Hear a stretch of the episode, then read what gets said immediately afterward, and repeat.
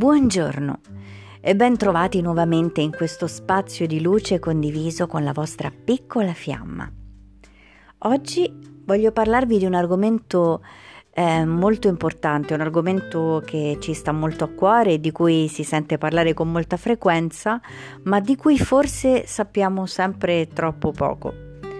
Voglio parlare dell'autostima.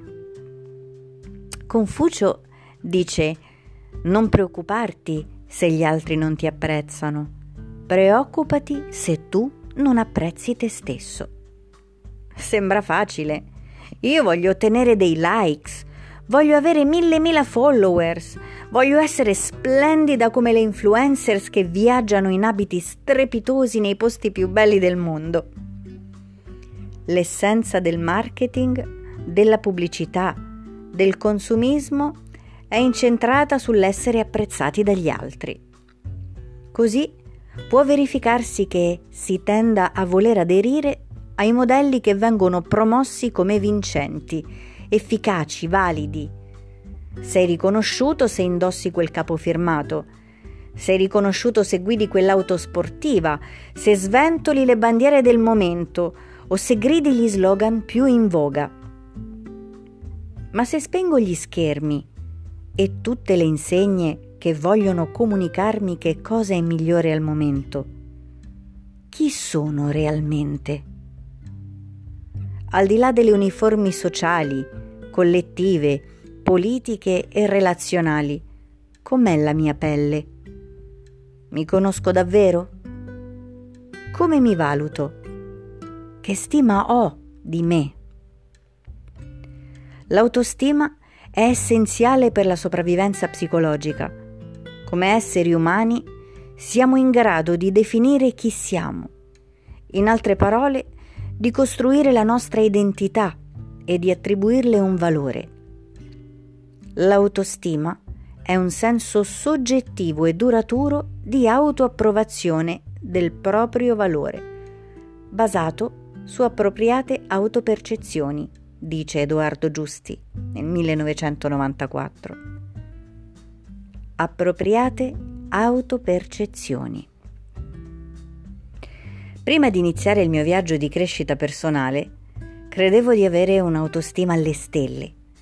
Primeggiavo su tutti, apparivo decisa e determinata e riuscivo in ogni impresa decidessi di intraprendere. Mi sentivo addirittura superiore a molti altri e questo mi faceva sentire autorevole. Tuttavia, ho scoperto nel tempo e nell'esplorazione approfondita di me e del mio inconscio che ben lungi dall'essere solida, la mia autostima era invece assai fragile e bisognosa di apparire forte e decisa per celare la propria inconsapevole insicurezza essendo inconsapevole del vero stato di salute della mia autostima, rispondevo inconsciamente a qualsiasi stimolo portasse sicurezza e rinforzo a quell'immagine distorta di me, proteggendo la fragilità della quale io stessa non mi rendevo conto. Le mie azioni, dunque, erano mosse dalla necessità di difendere quell'immagine che credevo mi definisse agli occhi miei e degli altri. Un po' come potrebbe fare un attore o un'attrice che pur di rimanere competitivo sulla scena si fa mille lifting per cercare di mantenere l'immagine che lo ha reso famoso nel passato.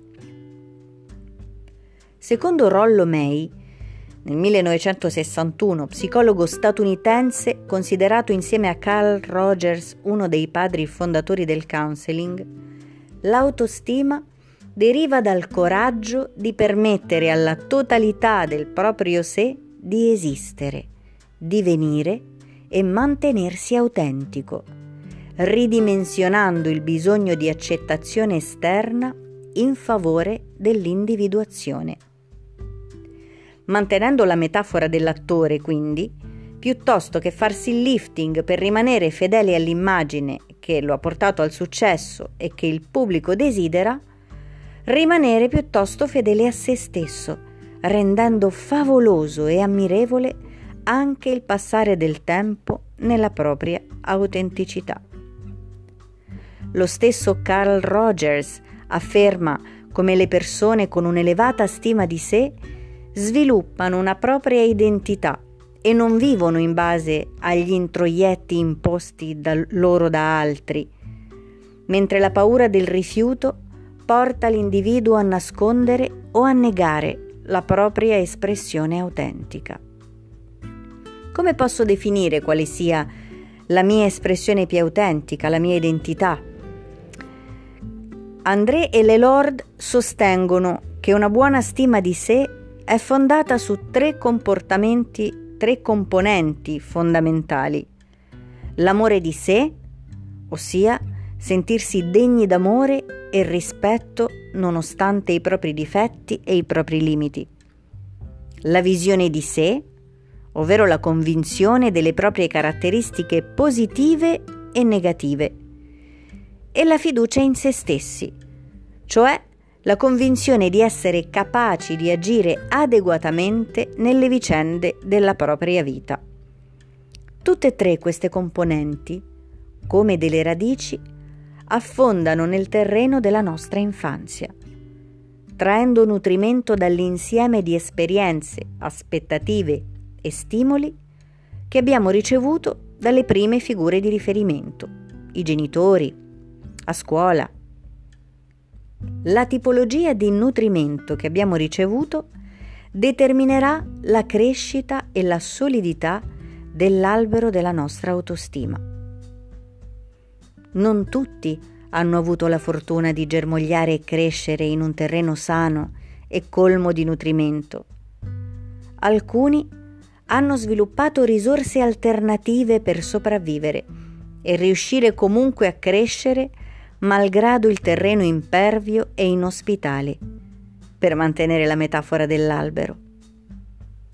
Tuttavia, se immaginiamo la nostra autostima come un organismo vivente insieme a noi, è importante ricordare che possiamo costantemente trasformarla, curandola, nutrendola e alimentandola in maniera sana, ripulendo le radici, come farebbe un amorevole giardiniere, liberandola dai parassiti e favorendo una crescita rigogliosa e colma di frutti. Che ne diresti di un check-up dell'albero della tua autostima? Se lo desideri, puoi contattarmi, prendere un appuntamento e possiamo farlo insieme. Ti ricordo che puoi contattarmi attraverso le mie pagine Facebook, LinkedIn, YouTube, Instagram e anche contattandomi attraverso WhatsApp. Trovi tutti i contatti sul mio sito www.fiammettatonelli.it. Bene, questo primo assaggio del concetto di autostima è come un piccolo piccolo semino o una piccola luce, una piccola fiamma che abbiamo acceso sulla consapevolezza di che cosa sia l'autostima. Più avanti ci dedicheremo a condividere come coltivarla, come rafforzarla, come farla crescere rigogliosa e colma di frutti. Allora, buona giornata e buona coltivazione dell'albero della nostra autostima.